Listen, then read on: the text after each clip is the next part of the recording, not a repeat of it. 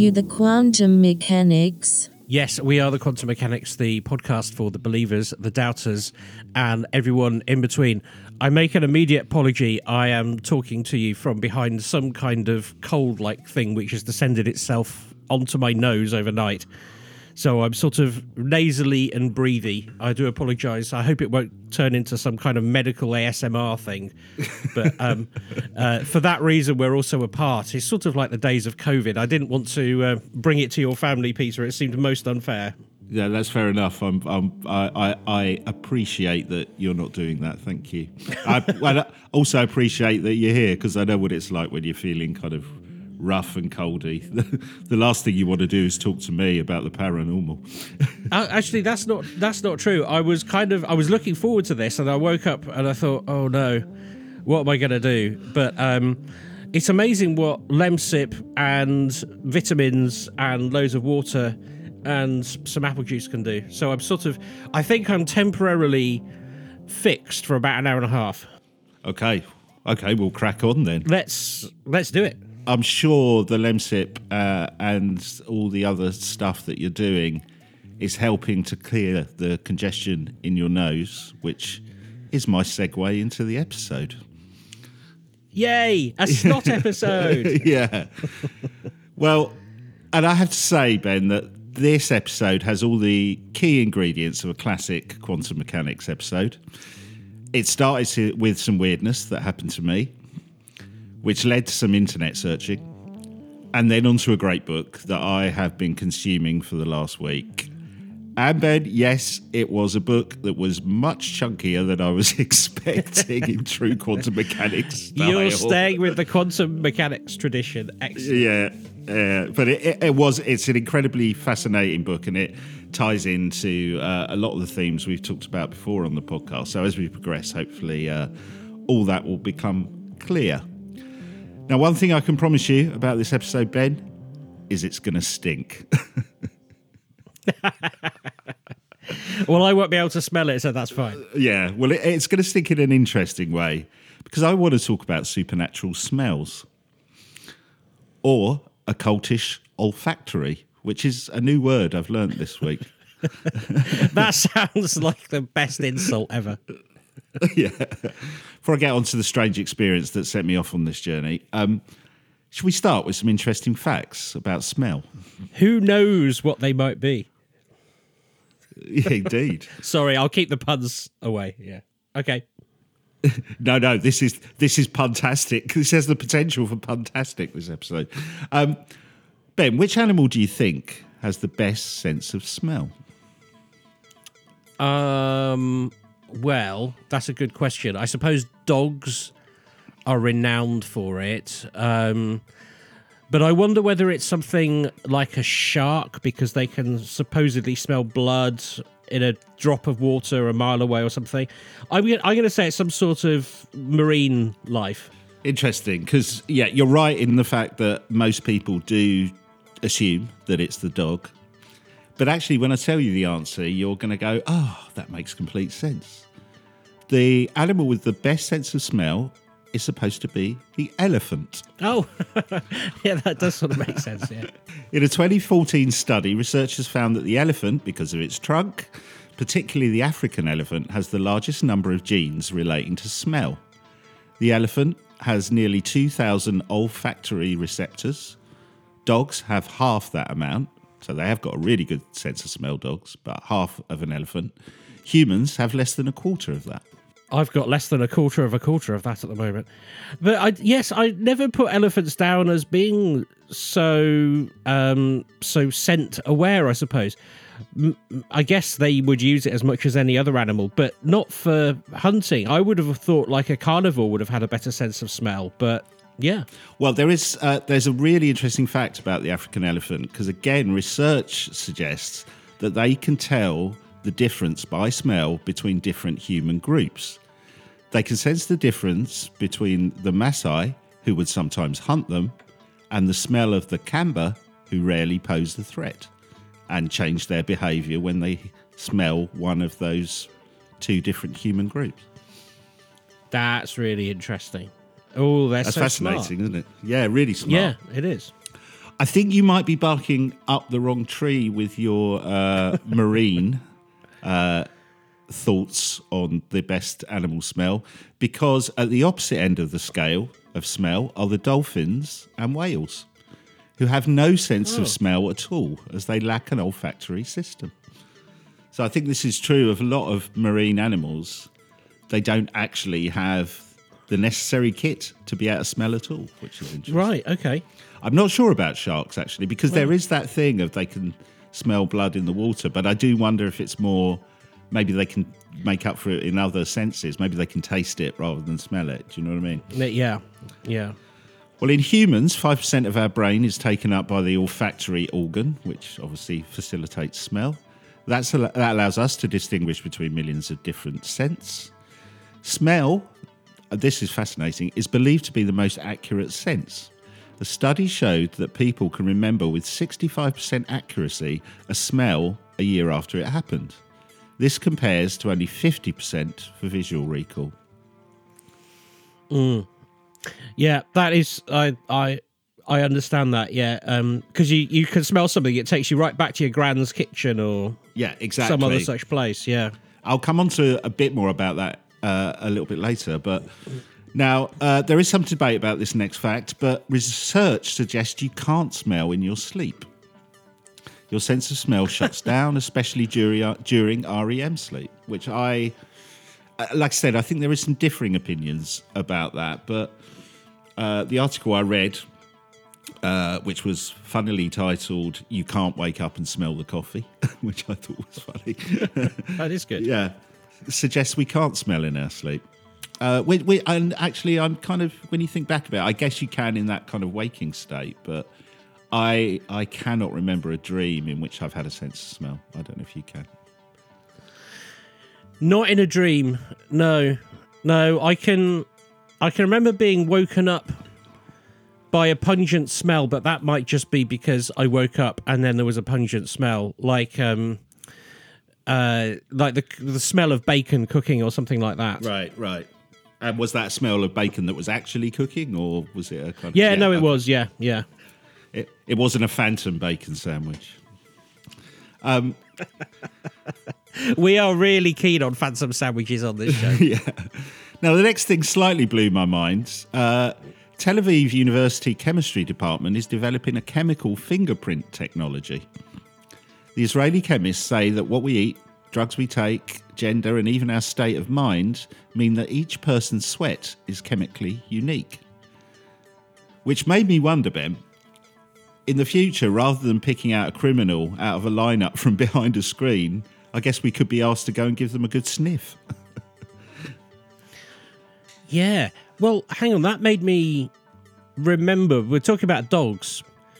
Don't they? I'm sure I've seen sniffer dogs be given someone's T-shirt Yeah, and running to then after- go and track them down. Yeah, Yeah. because it is. Yeah, it's it's a unique scent. So yes, they're trying to apply that to the field of uh, of crime. Uh, I was going to say prevention, crime, crime solving and prevention. So that's very interesting. Um, we're going to move on to the potential paranormal event that happened in my car a minute ago, which I've been trailing on the podcast for a couple of weeks. I hope people haven't got too excited and go, it's a bit boring. Um, but it, it, it freaked me out a bit. Before we get on to that, I have found an amazing automotive fact relating to smell. So, Ben, we all love that new car smell, right? Mm-hmm. Well, it's not a genuine, natural smell. gonna say I thought it was carpets, the smell of the carpets and the plastic. Apparently not. It is sprayed on by car manufacturers and lasts for about six weeks. Deliberately sprayed into the car. No. Yeah. Um, and in fact, Rolls Royce took have taken the concept to the next level. They have reproduced the scent of a 1965 Silver Cloud Rolls Royce, which is sprayed under the seats of new models to give the new roller its classic smell. Yeah. Of course they have. Although I- That's ridiculous. I was thinking, how do they kind of go? Oh, yes, that's the smell of a 1965 Silver Cloud Rolls Royce. Because I'm assuming in the 60s they weren't spraying that new car smell in. So, yeah. No. But also, who decided that new car smell was new car smell? I don't know. I guess it's a way of um, yeah, that's true. Maybe it's just that's interesting thought, isn't it? Maybe it's just a pleasant smell that they want to kind of associate in our mind, so we buy a new car rather than picking up a second-hand one. Yeah, I mean, that's that is kind of bizarre, but yeah, it does make sense because it does disappointingly fade. But I just thought that's because you used it and all the bits sort of. I genuinely would have said, oh, it's because the plastic's new and has just been molded and the carpet's just been fitted and the glue is fresh and all that. Yeah, because you get But- that new no, carpet sense. smell as well, don't you? When you have a new carpet fitted, You Is- do get that new. Is that a spray smell, as yeah. well? It It's like always the to me biggest- smells of hamsters. It's the biggest conspiracy in modern world. I'm furious. Yeah. Well, let me move on as we've got that car connection. Let me move on to what happens to me in my car. Now, uh, regular listeners to the podcast will know that Ben and I have had a few kind of weird experiences over the last couple of months regarding our cars and strange things happening with doors and windows opening, all kinds of stuff, right? Yes. Yes. So this, uh, so to, to set the story, we had after we recorded the episode with Tommy Trelawney. What I generally do is when we release them on a Monday, I, I usually have a drive uh, to a job I do, and I have a listen to the episode as soon as it comes out, just to kind of yeah, check check there's no faults, and you know just to give it a, another listen back. So on the way to my meeting, I was listening to the uh, Tommy Trelawney episode, and then there was about 10 minutes left by the time I got to the meeting. When I finished, I drove home again. I started listening to the Tommy Trelawney episode and it finished. And what happens, I think I was listening to it on uh, Apple Podcasts, and it then kind of keys up one of the episodes that you were listening to before that one if you've got a few minutes left. And what it queued up was the episode we did about New Year's Eve. So I thought, oh, well, look, I've only got 10 minutes of my drive left, or so I will just press and listen to it. And it was the story I was telling about. Do you remember the one about the ghost that went to a New Year's Eve party, gate crashed a New Year's Eve party? Yes. Yeah. It was. It was enjoying itself and using the toilet and everything. Yeah. Yeah. So I was listening to that bit, and that, in fact, that toilet bit, because he, this ghost apparently was in the loo, and there was a queue forming outside because everyone thought someone was in there, and they could hear someone coughing in the toilet, so they didn't go in. When they opened the door, no one was there. It was this phantom uh, guest, and I thought to myself, "Oh, I said coughing in the toilet. What I was hinting at was the ghost was vomiting in the toilet." And you know, you, you have those things in your brain. And I thought to myself, oh, should I have said vomiting? Is it clear? You know, you kind of question when you listen back to these things of, is it clear what I'm alluding to? And at that very moment, I'm driving down the M40, I'm doing 70 miles an hour, my car filled with this incredible smell of vomit. That is very odd. That is very odd.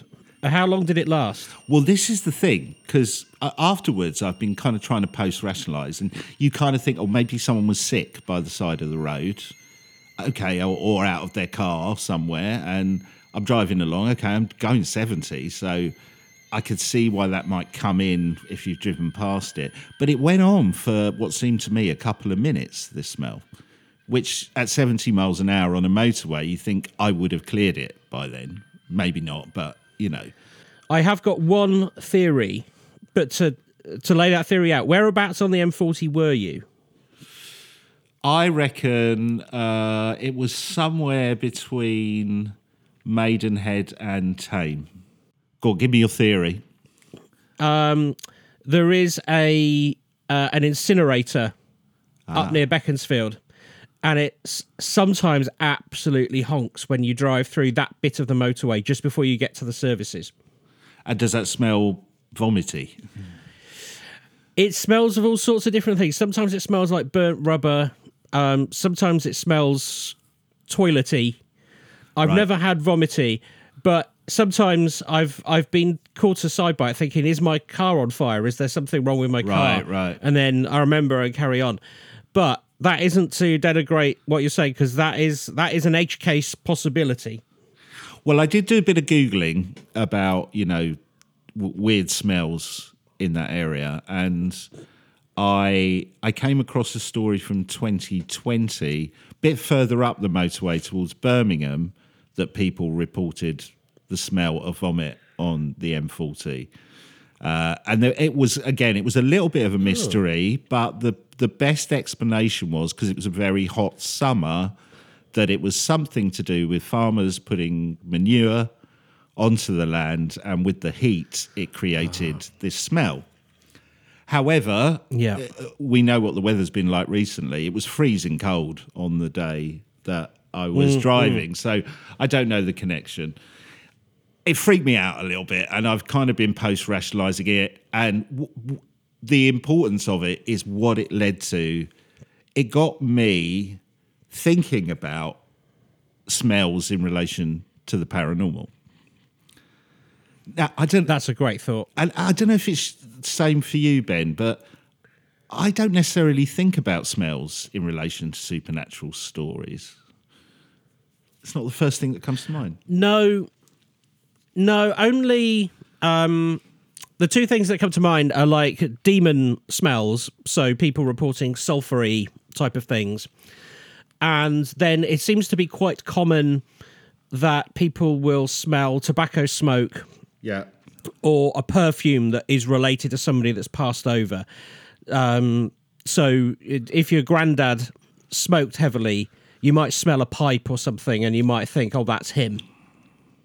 You, you're you're absolutely right, and uh, I will come on to. I'm actually coming on to a lot of what you've talked about there in a second, because and actually it reminded me while you were talking, uh, saying we don't think much about smells, but it reminds me of when we did one of our first episodes with Nikki, which I think over the years we've named that episode many things. It's either the railway murders, the Ilma hauntings, Nikki's story. So you might have to struggle to. It's a really good one. Struggle, go back, try and find it. It's one of those three titles.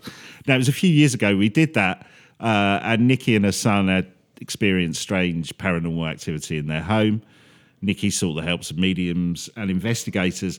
But I remember someone had said to Nikki, I get a strong smell of tobacco regarding the haunting. So kind of tying into what you're saying. Hmm. Yeah, yeah, and and the psychic also spoke about the strong smell of flowers. Yep. with the Yep. wife who used to have the flower garden. Yeah, Now, through my research, I found that there is a theory that's akin to or even connected to stone tape theory regarding supernatural spells. So, stone tape theory, as I'm sure most of you know, is the belief that a house or a location that's experiencing paranormal activity has somehow stored some of the events within its walls and is replaying it like a recording. And this same theory applies to smells. I guess you would call it stone smell theory. I don't know if it's a separate phenomenon or it's all connected with the stone tape thing. yeah, yeah, yeah. I like that idea.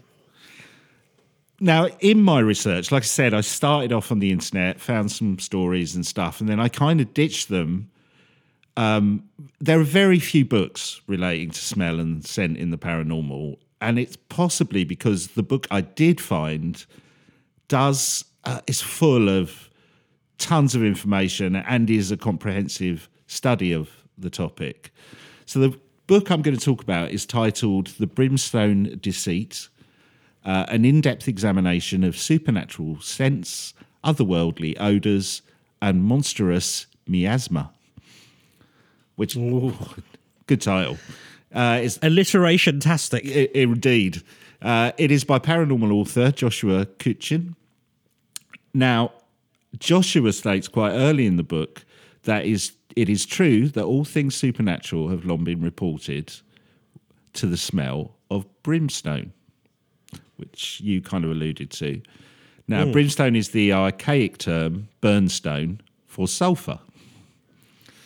Mm-hmm. And when he says all things supernatural, that includes spirits, UFO encounters, and Bigfoot. Ah, I didn't know it was associated with UFOs and Bigfoot. Yeah, well, we'll, we'll come on to UFOs in a bit more detail in a minute. Now, I, like a lot of people, associate the word brimstone with the devil, demons, and hell, perhaps Yeah. because of references to it in the Bible, right? Mm-hmm. Yeah. However, in reality, most of the mentions of brimstone in the Bible are not associated with hell or demonic forces, but rather with those of heaven. Oh, really? Joshua Cutchin observes that sulfur, I like this quote, sulfur comes from above, not below. For example, in Genesis 1924, is that how, I never know how to do the, the is it 19.24? People who know this stuff I don't. know. th- yeah. Uh, it says, Then the Lord, the Lord rained upon Sodom and upon Gomorrah brimstone and fire from the Lord out of heaven. So uh, in the book, he talks about most of the references to brimstone are not for demonic reasons, they're almost God's. Like putting vengeance on demonic forces ra- rather than the other way round. But the connection of brimstone to the devil may come from the fact that the book of Revelation says God cast Satan into a lake of brimstone and fire. Oh, I see. So he's kind of he's got it on his trousers. Yeah, it's it's like he that's his environment now. So maybe this is where the, a lot of this connection, certainly in Western Christian culture, of the devil and demons smelling of sulfur comes from. But this godlike connection with sulfur also features in other cultural writings. In Homer's Odyssey, Homer writes, Zeus thundered and hurled his bolt upon the ship, and she quivered from stem to stern, smitten by the bolt of Zeus, and was filled with sulphurous smoke. Hmm.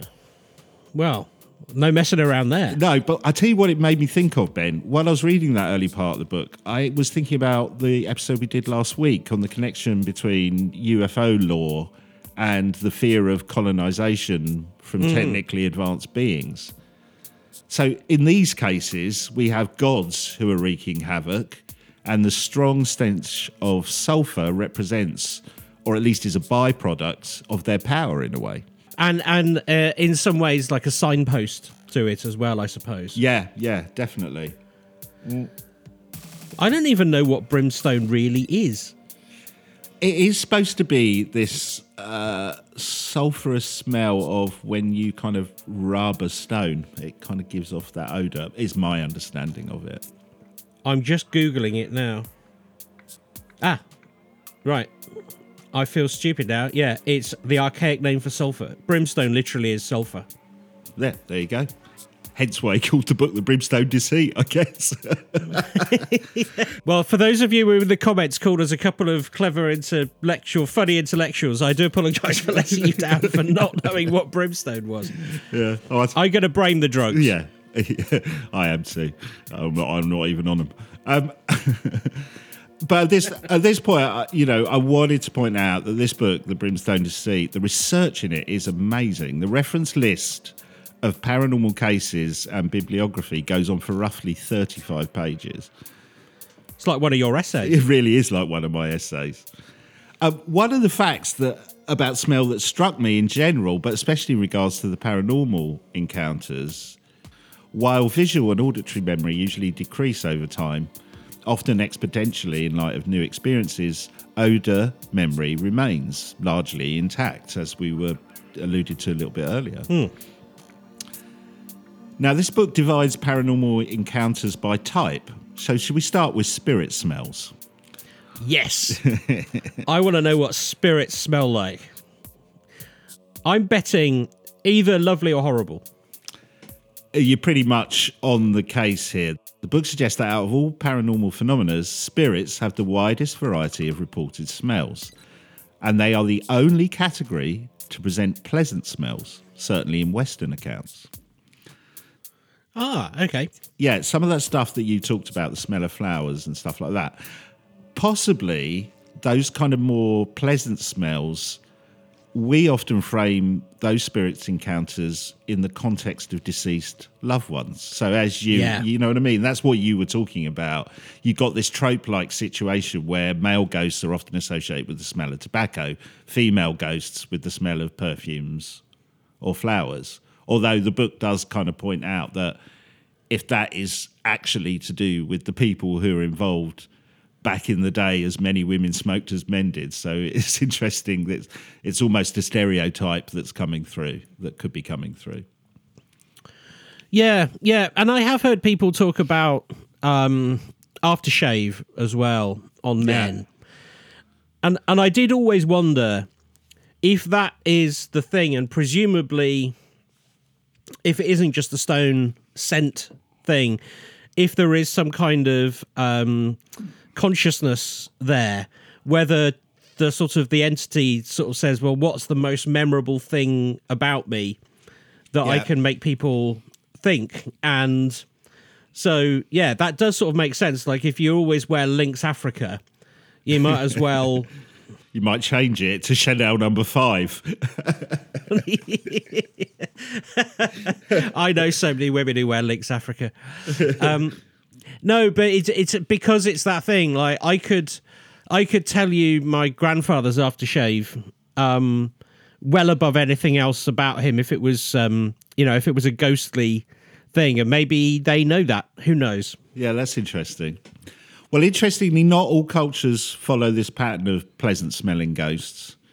Australian Aborigines believe ghosts smell stale. In Japanese culture, yokai often have a foul odour of decay. Um, and this theme of decay and sulphur all do, also does come across in Western sightings of ghosts. And possibly it is more associated with spirits we have less of a, pa- a personal relationship with. So, like you were saying, that bit about, you know, if your grandfather came back as a ghost to you, you'd have this pleasant memory of the smell of his aftershave. If it's an mm. apparition that you've got no connection with, then maybe it comes across as more of a foul smell instead. Mm, mm. that makes sense Here are some examples of what I'm talking about. So I've got a couple of stories here. They're very short. Uh, there's one about a guy called John Cameron who found himself working alone one evening in the 1930s while renovating Castle Stuart in Inverness, Scotland. Says from the perch atop a ladder, he noticed that a portion of the ceiling sounded hollow when struck. Determining it was part of a long sealed and allegedly haunted question marks East Tower, Cameron began chiseling away in earnest. He st- soon broke through to empty space. As he did so, he heard a ghostly voice yell, "No!"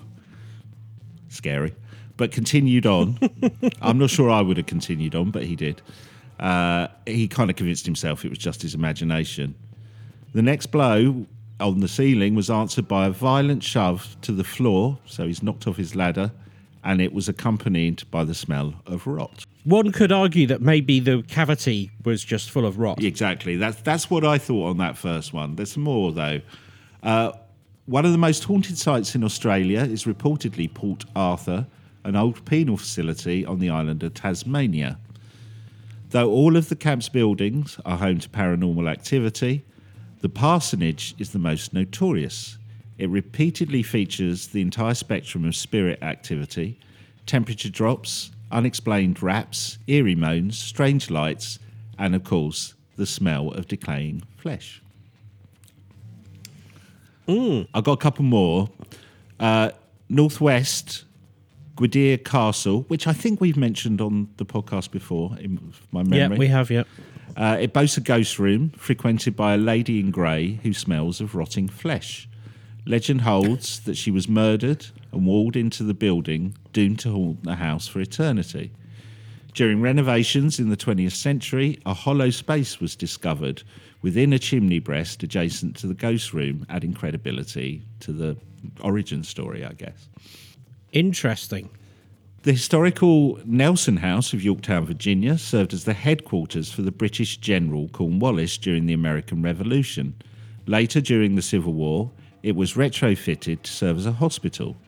In addition to strange breezes, full bodied apparitions, and disembodied voices, visitors report a putrid, decaying corpse odour. Got one more of these, and then we'll move on to some more sulphurous. This is all part of the sulphur family, by the way, but it's not the, your stereotypical. Decay is not your stereotypical kind of sulphurous smell. But um, another thing we've mentioned on the podcast before is uh, a spectacle, Mr. Boots, in the Southern Bridge Underground vaults in Edinburgh, Scotland. Now, Oh, I've heard of Mr. Boots. yeah. Now, allegedly, he enjoys sneaking up behind visitors on guided tours. Uh, we call him that, Mr. Boots, because he wears knee length boots, says Ded Brogan, tour founder and author. He's unkept and unshaven, and he has very bad breath. We know this because people can smell it as soon as he's spotted, and then he disappears. That could just be somebody on the tour, though, couldn't it?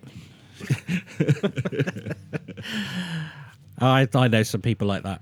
Yeah. Also, smells of decay and sulphur are connected to the Amityville haunting, which are whatever you think about that case. Mm-hmm, mm-hmm. So that that's kind of rotting section. I'm going to run through quickly some interesting stories that involve the rotten, eggy smell of sulphur because I, that is probably one of the most prominent smells or bad smells, let's say, that you get in connection with spirits. So, Kathy Chadwick Shikoni, what a great name, of Mount Holly, New Jersey, reported the marching boots and a strong sulphur smell in her gift shop. She, in- she attributes the phenomena to the ghost of a Hessian soldier who served in the American Revolution. In Freeport, Illinois, the former home of Charles Guiteau, the man who assassinated United States President James A. Garfield, was plagued by a variety of phenomena following his execution, including an oppressive dark presence and the smell of sulphur. The West Virginia State Penitentiary, vacated since 1995, is regarded as one of the state's most haunted locations. It's filled with the spirits of angry inmates.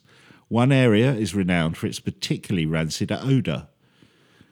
The putrid stench of sulphur can fill the room, making visitors gag and vomit, wrote Trent Brandon in the Ghost Hunter's Bible.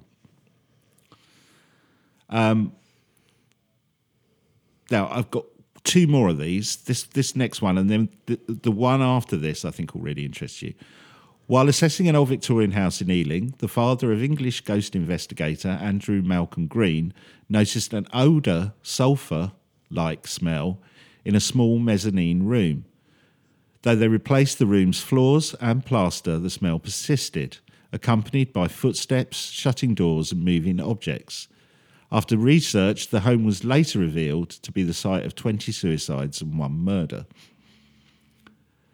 This is the one I think will really interest you, Ben, and you'll see why in a second. I'll see if you pick it up when I tell it to you. There is even an entity in Colorado who is known as the Eggman. What a great name for an entity. Cuckoo, cuckoo. Yeah. He is short and thin, dressed in a tattered suit, and wears a fedora. He's said to prowl the street. Ah. Yeah, I thought. He is said to prowl the streets of Manitou Springs, Colorado.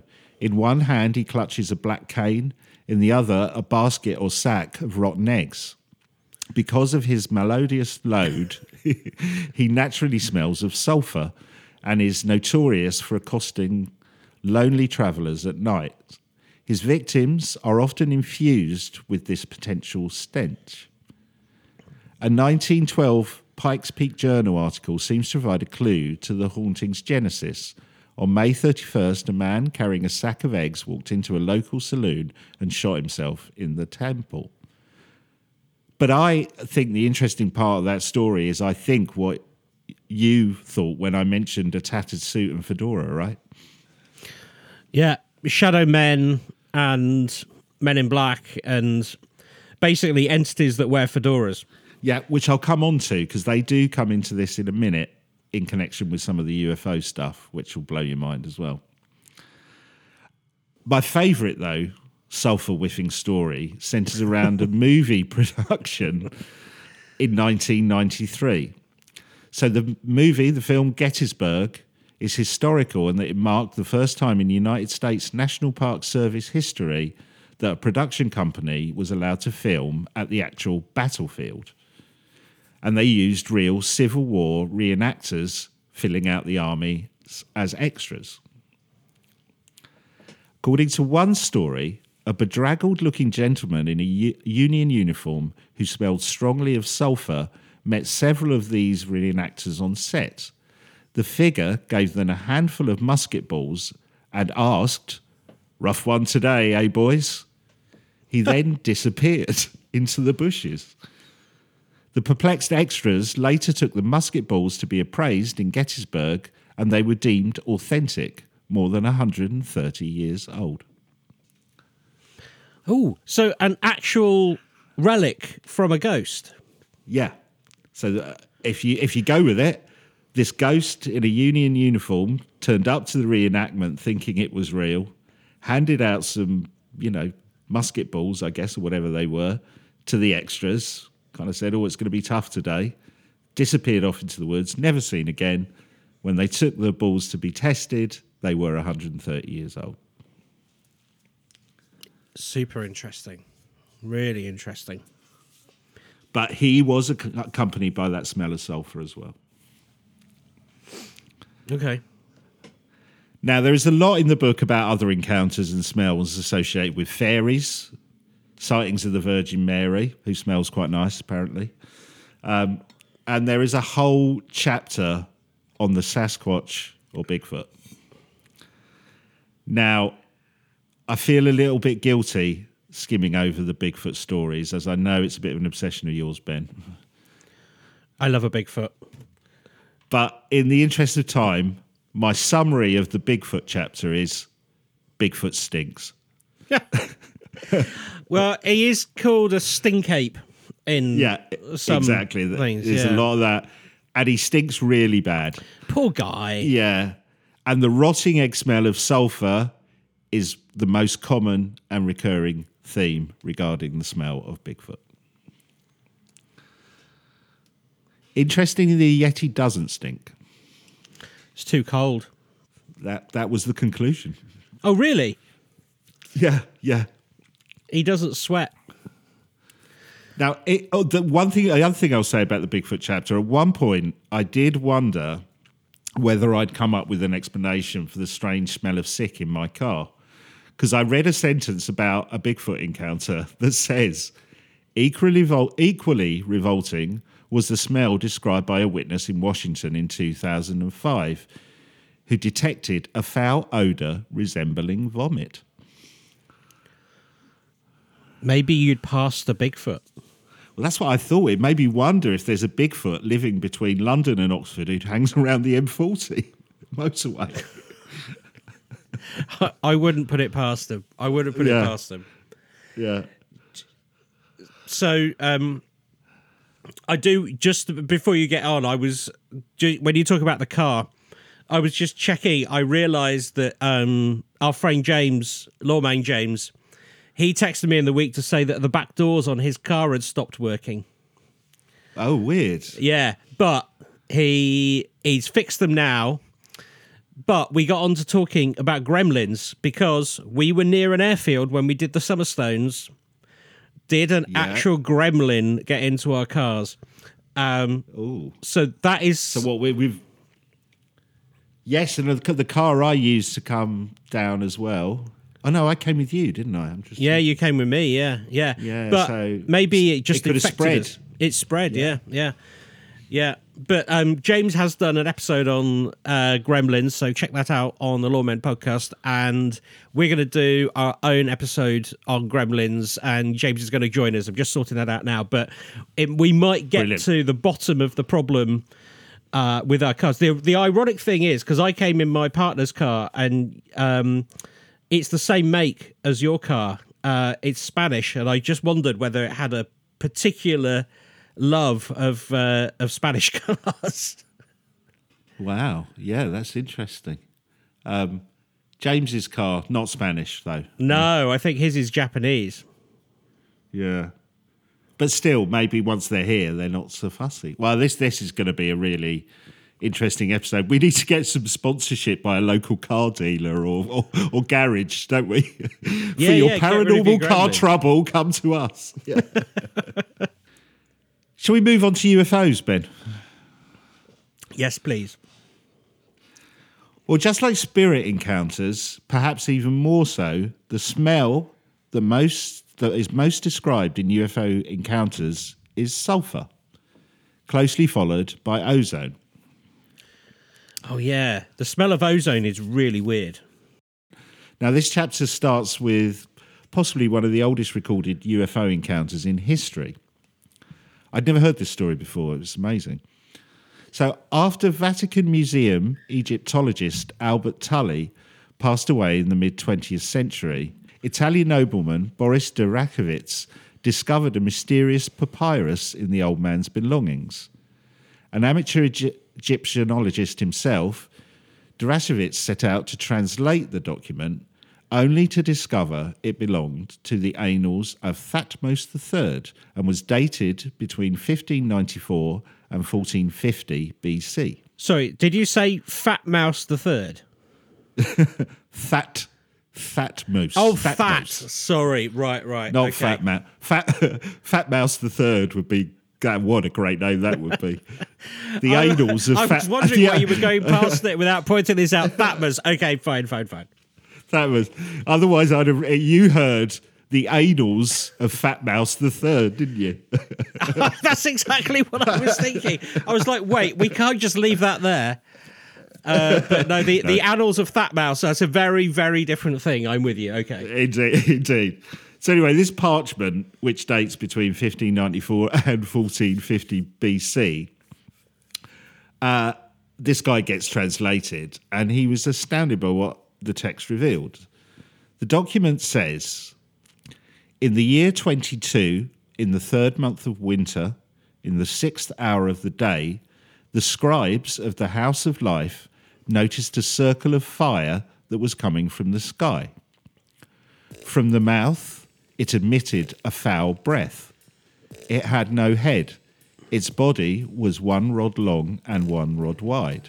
It had no voice. And from that, the hearts of the scribes became confused, and they threw themselves down on their bellies. Now, after some days had passed, these things became more and more numerous in the sky. Their splendour exceeded that of the sun and extended to the limits of the four angles of the sky. High and wide in the sky was the position from which these fire circles came and went. Then these fire circles ascended higher into the sky and headed towards the south. Fish and birds then fell from the sky. So, uh, that phenomena of fish falling from the sky is something that Charles Fort was very interested in. And it is sometimes associated with UFO encounters, but it's hard to decipher what they're talking about in there because it's almost like um, they're talking about no head. It, they're sort of maybe uh, sort of aligning it with some kind of mythical creature like a dragon or something because of the fire around it. Although I think the text, it does, I mean, maybe it's just the way that my brain is trying to interpret it. It does sound quite mechanical in the description, doesn't it? Yeah. Fire, it fire circles and all this kind of stuff. Um, uh, it's really interesting though, but yeah, to think that far back. I, I mean, I, we we've done it on the podcast. We love those kind of older stories, don't they? Yeah. Um, and there are a few more that uh, were taken from Chris Aubeck's book "Wonders in the Sky." So I'm just going to run through a few of these. Before you do, can I just ask how big is a rod? Do you know? I've no idea. I I'd no idea what a rod is, but I guess back in those days it was a. In my mind, I thought of it almost like a walking stick size, but I don't know why I'm thinking that. I think pleasingly it's a Rod Hull. So it's one Rod Hull long and one Rod Hull tall, with the circumference of an emu. Yeah, yeah, and it's propelled by a hand up its backside. Is that what you're saying? It is. It's a very proprietary British joke for people who Yeah. are over 35. Yeah. Yeah, yes, yeah. We're really appealing to the bulk of our audience there. We just, I'm- we, I'm trying to crack America, okay? yeah. Yeah, Rod Hull's the way to do it. it's all that Rod Hull material I've been storing up for years.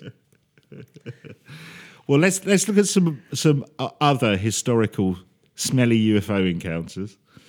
Uh, a 137 AD sighting of a glowing celestial object that left a smell like burning wood in Forli, Italy. A 1444 sighting of a glowing orb, leaving a smell of remarkable sweetness in its wake. An 1845 sighting of three luminous objects emerging from the sea near Turkey, accompanied by an overpowering heat and the stench of sulphur. And two, one described as two rolling wheels of fire that exploded over the Arabian Sea, leaving a sulphurous odour. Now, A lot of sulfur. a well, I'm, I'm gonna I'm gonna quickly run through some more because I've got a, a, short list of others, really just to a because they're interesting, and b just to kind of prove how common the reported smell of sulfur is. Um, but I'm going to start with a fact from author Eve Lorgen, who claims that 59% of alien abductees noticed a sulfur smell, mouldy cardboard, or wet leather odours in the presence of aliens. Those 59% of encounters. those those scent markers also sound like people reviewing red wine. Yeah, interesting. yeah. yeah. Yeah. So, shall I add that? Sulfur smells, mouldy cardboard, wet leather, and a hint of blackberry. With a lovely chocolatey long tones. tannin finish. Yes. but that's that's interesting because um, I have come across a few alien encounters where um, people have described uh, an oily substance on the skin which smells of sulfur, and some people have uh, postulated that it might be some kind of fuel from their craft, which I think is unlikely. I think the fact, you know, I don't think they're filling up with unleaded before they leave.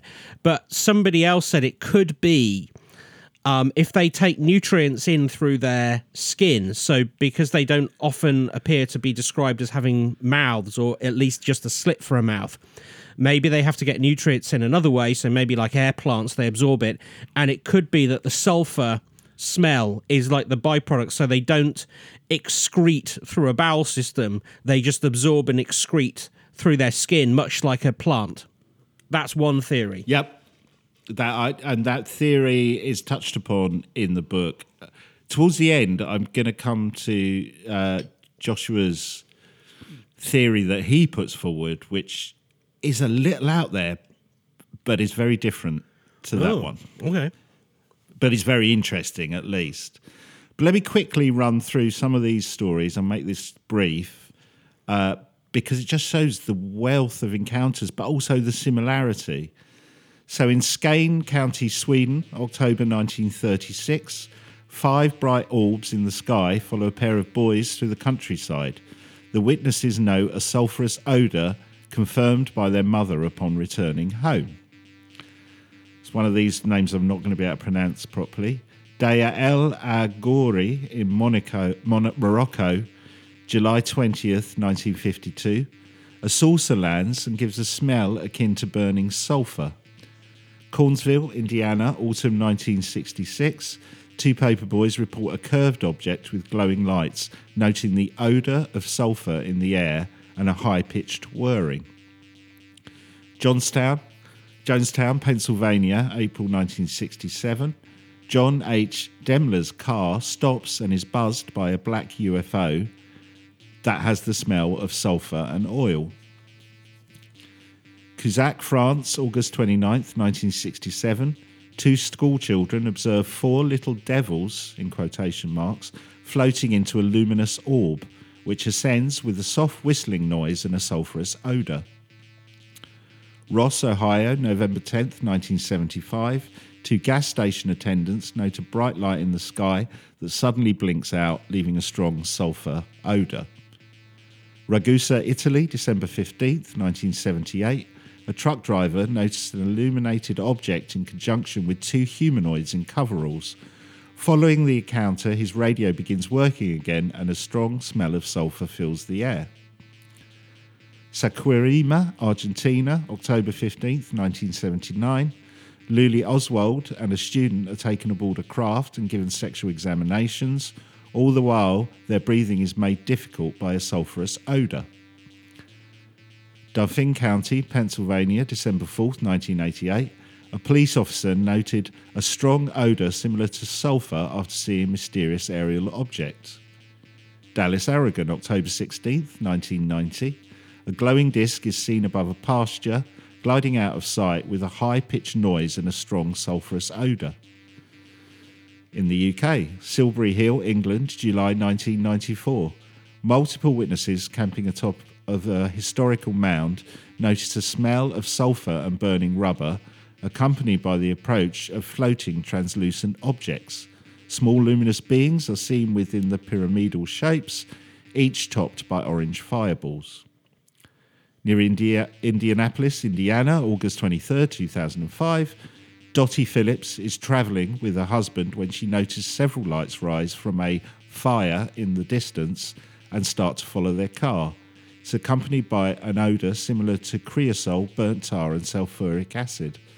The next evening, they pass directly under the craft, complete with the same smells. This is nuts. And Dottie's brand new shoes begin to crumble and peel. Now, to I've got one more, two more of these, and one that will really set your mind a whirring. Toledo, Spain, August 21st, 2014.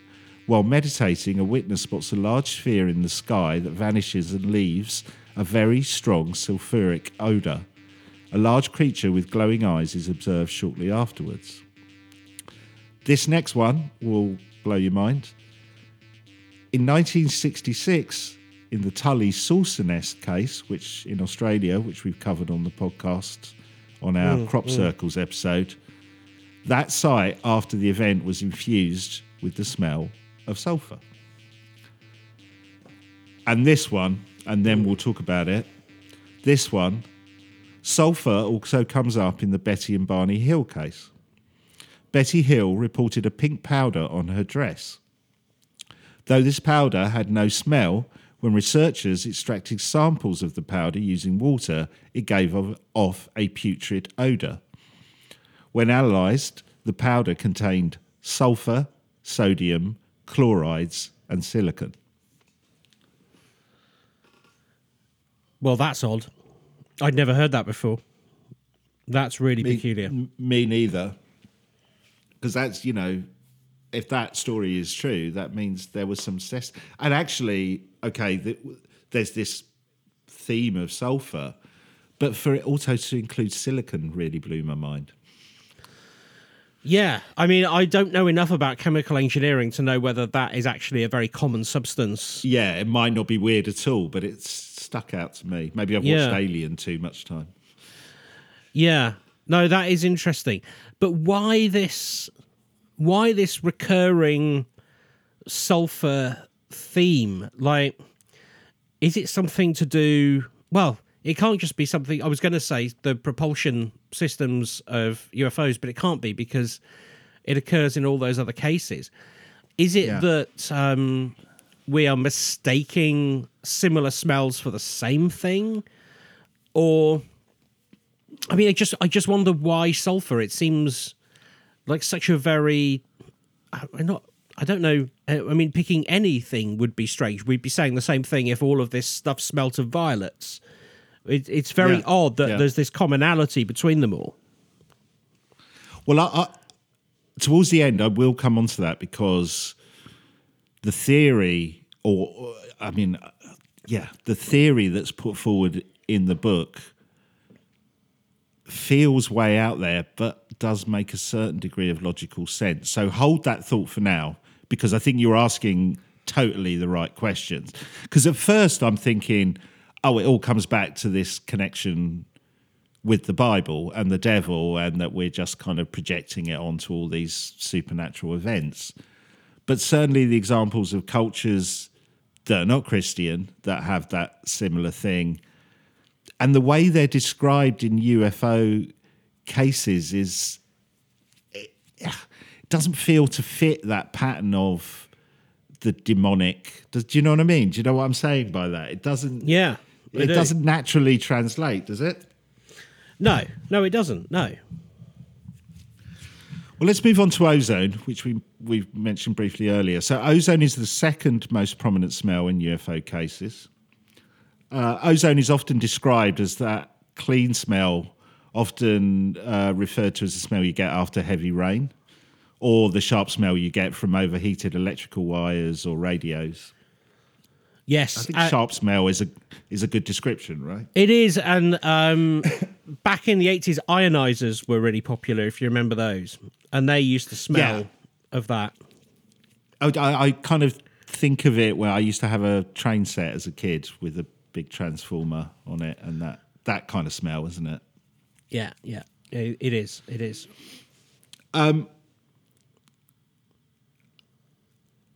But what's interesting about ozone, it is often used for its sterilizing properties. And I wasn't aware of this. Many water companies will add it to drinking water supplies as a kind of way of sterilizing it. Hmm. Yeah, that makes sense. Yeah, um, yeah. I used to um, keep marine tropical fish years ago, and I had a um, a water purifying system for the filter of a water purifying filter system for the tank, which used an ozone uh, filter and Right. a UV filter. So yeah, I've come across that. Yeah. Well, in terms of UFOs, there is a theory that the energy from the object, so this is kind of tying into that theory of is sulfur produced by the propulsion system of the craft? Is, is ozone also connected with that? That, you know, is it reacting with something in the environment to produce the odor? So, in a non extraterrestrial example, um, coronal discharges in our atmosphere have been proven to react with oxygen to generate ozone. This process often produces a blue or purple air glow. Now, Right. there are there are multiple reports of smells of ozone and bluish lights connected to UFO encounters. Um, I'm just going to pick one example of this rather than a list, but there's one story about two soldiers in Kazakhstan reported in 1976 an encounter with a pair of short humanoids who were caught, it says, taking plant samples from the railway rail tracks. They, it was accompanied by the odour of ozone. The beings whose appearance had been preceded by a blue luminosity with red highlights. The entities disappeared into the bushes. Moments later, an ecliptical UFO emerged from the woods. So there, you know, there's lots of stories of this, this connection between the smell of odor and blue lights, which is, you know, in terms of our atmosphere, it will react producing that color, at least to us humans. Mm. And at this point, it's also worth mentioning the Men in Black. Yes. And another case that we have covered on the podcast before, or to at least the person we've talked about on the podcast before, ufologist Albert Bender, who mm-hmm. after a UFO, uh, so for those of you who don't know, he had a UFO encounter uh, and then was visited, or more accurately, I guess if you kind of see it from his perspective, was being stalked by men in black.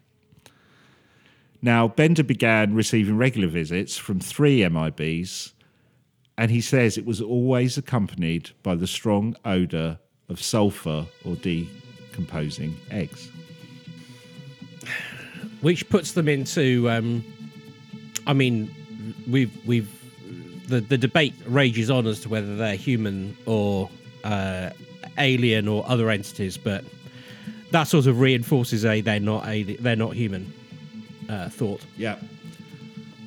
In another Men in Black case, uh, there was a delayed odour uh, that was talked about in John Keel's The Mothman Prophecies in 1968. So, a Long Island, New York resident called Jane witnessed a strange bright light in the night sky, and shortly thereafter was approached by a man in black who introduced himself as Mr. Apple.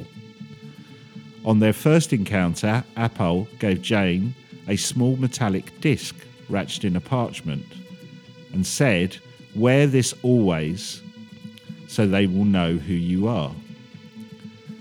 Afterwards, Jane felt extremely dizzy, yet promptly mailed the disc to Keel. Keel found the bauble unremarkable and carefully sent the parcel back as it had arrived. The following day, Keel received a phone call from Jane, who chastised him for bending the disc and tearing up the paper, further complaining that the disc was now black and smelled like rotten eggs. Wow.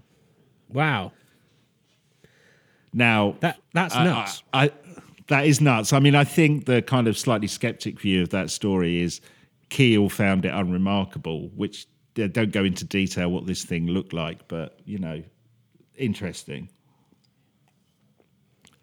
Let's come on to the theories. Let's kind of just kind of end up with this theories the book does put forward. The book does put forward an interesting theory that connects the smells of all these different paranormal encounters. So the author Joshua Cutchin says, Few have ever fully engaged with the possibility that supernatural smells are intentionally produced. Instead, assuming that the odours noticed by witnesses are a mere byproduct, an unfortunate stink generated when strange phenomena manifest in our reality. This seems a grave miscalculation. Whether whatever is behind spirits, UFO, Sasquatch, Men in Black, etc., be it a single actor or multiple sources, it is certainly calculating and deliberate. He goes on to say researchers have speculated that certain entities may feed upon strong emotions such as fear. What better way to ramp up anxiety that introduce smells that human beings are hardwired to avoid? So his point being, actually, if this is some energy feeding entity, smell is going to be a big part of his process, right? Right. So it's the same. It, so this is saying it's like a primal thing. So the reason we find the smell of toilets so repulsive is because they will kill you. They will. They carry diseases. Yeah, they will hurt you. hardwired. Yeah. It's oh, that makes a lot of sense. Yeah. Well, he's also got another theory which blew my mind, which relates to the sulfur and ozone smells in the cases that we've talked about. So he's using some chemical compositions here, but we're basically talking about sulfur and ozone. He says H2S is far and away the most consistently noted odour and likely appears more often than is explicitly reported. The compound's presence provides a possible explanation for the sensations of paralysis and lethargy frequently described by witnesses. Moreover, subsequent research has shown that H2S induced suspended animation results in a lower lymphatic count. This may also account for missing time reported by UFO abductees. Consider the possibility that one singular phenomenon wearing many hats wishes to put us into an altered state of consciousness to facilitate interaction with it. An interaction accompli- accomplished by introducing suspended animation. So basically, what he's saying, Ben, is some sulfurous substances are being used by aliens to put us into a suspended state that makes us more compliant to receive whatever message or whatever they're trying to do. And the second most common UFO encounter smell is ozone. The sulfur compound SO2 is an ozone precursor. It causes acute simulation of the trigeminal nerve.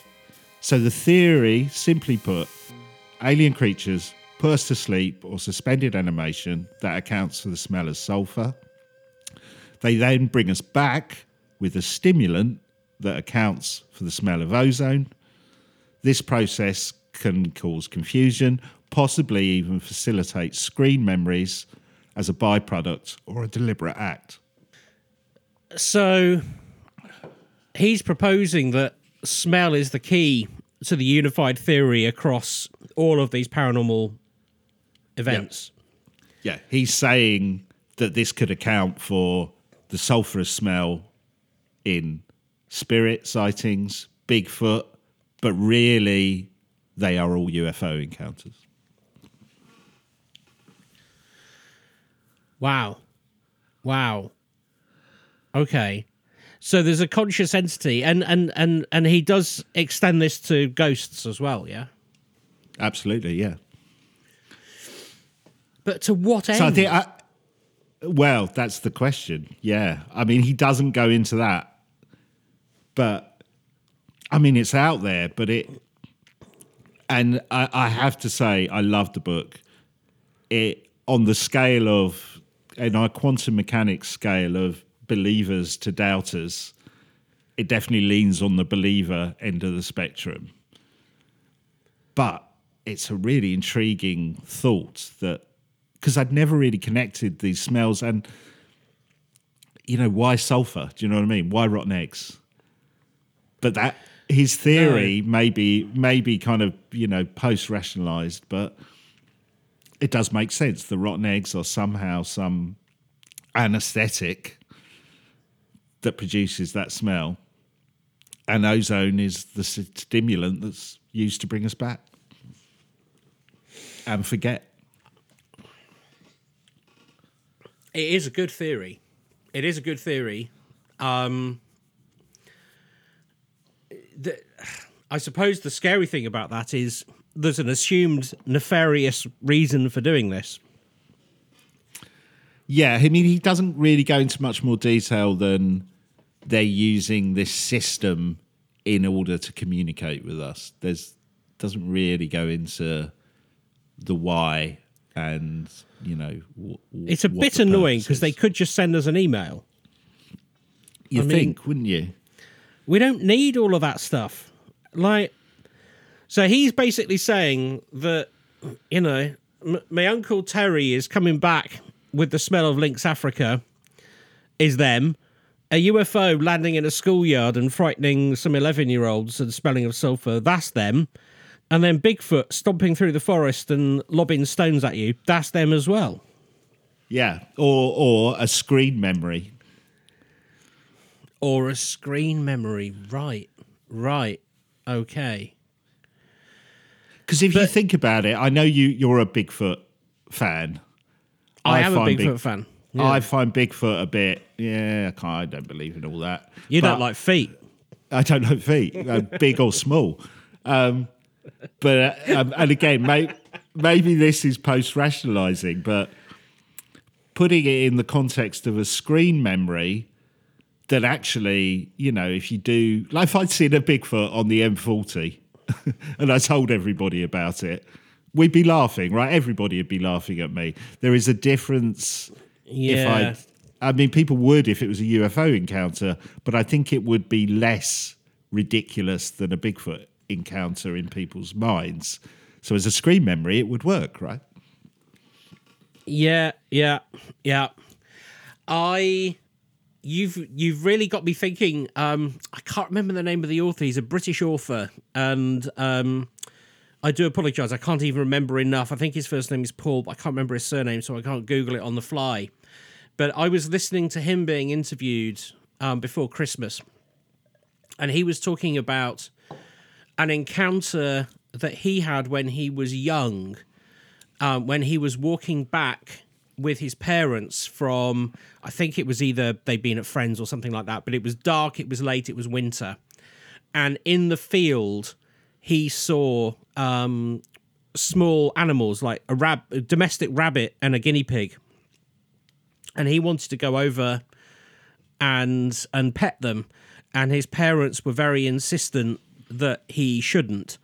And then later he realized that it was in his interpretation there were alien beings there who were projecting the image of something that would be attractive to him as an 8-year-old boy to get him to go over.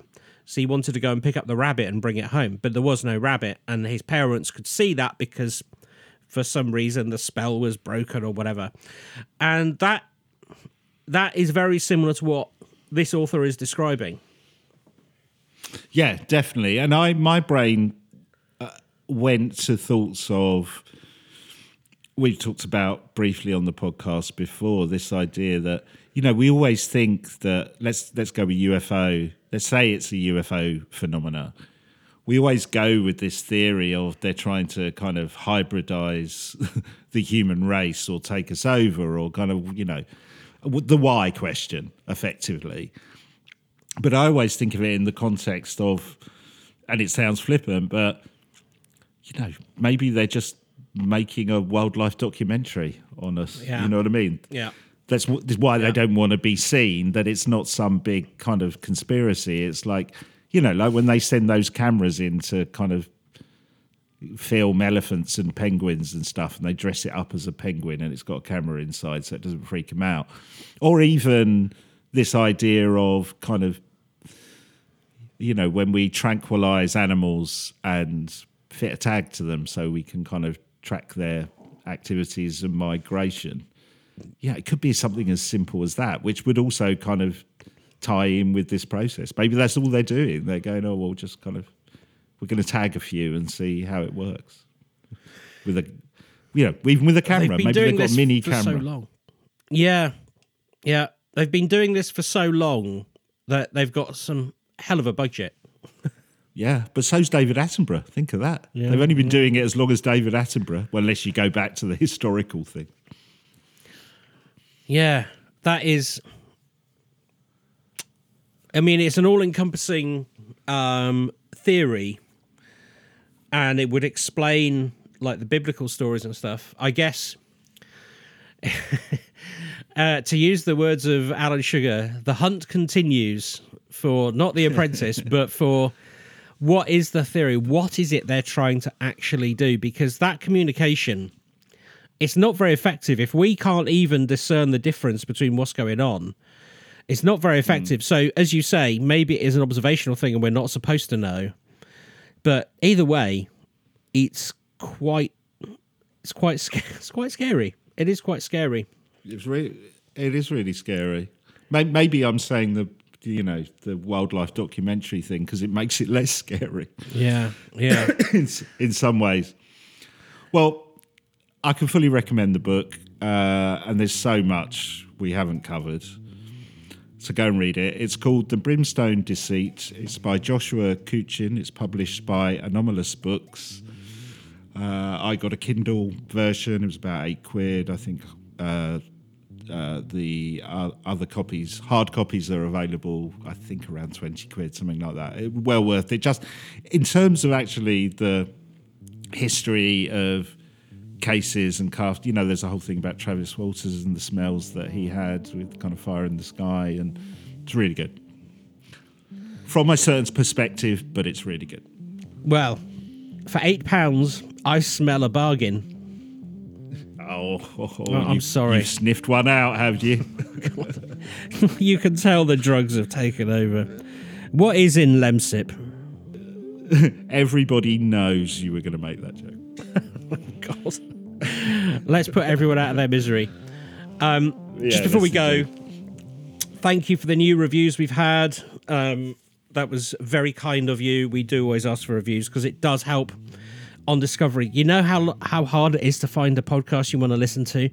Last I looked, there's 2.6 million podcasts in the world, and uh, trying to find us is pretty darn difficult. So um, if uh, if you can leave a review, it helps. It raises up on the algorithm in Apple uh, and uh, all the other platforms as well. If you leave a review on those, but otherwise, please just tell a friend if you like us. If you don't like us, please don't tell anybody. Keep it to yourself and pretend you haven't seen anything. And we're back next week. It's uh, our 150th show. Oh, exciting! Yeah. Well, we do, we're not going to we're not to spoil it and tell you what um, we're going to do because I've no idea what we're going to do, but um, it'll be good. Well, I would spoil it, but I've got no idea either. this is how we roll at the quantum mechanics. Um, whatever, we will be back next week with something and hopefully something good. So we'll see you next time. Goodbye. Bye.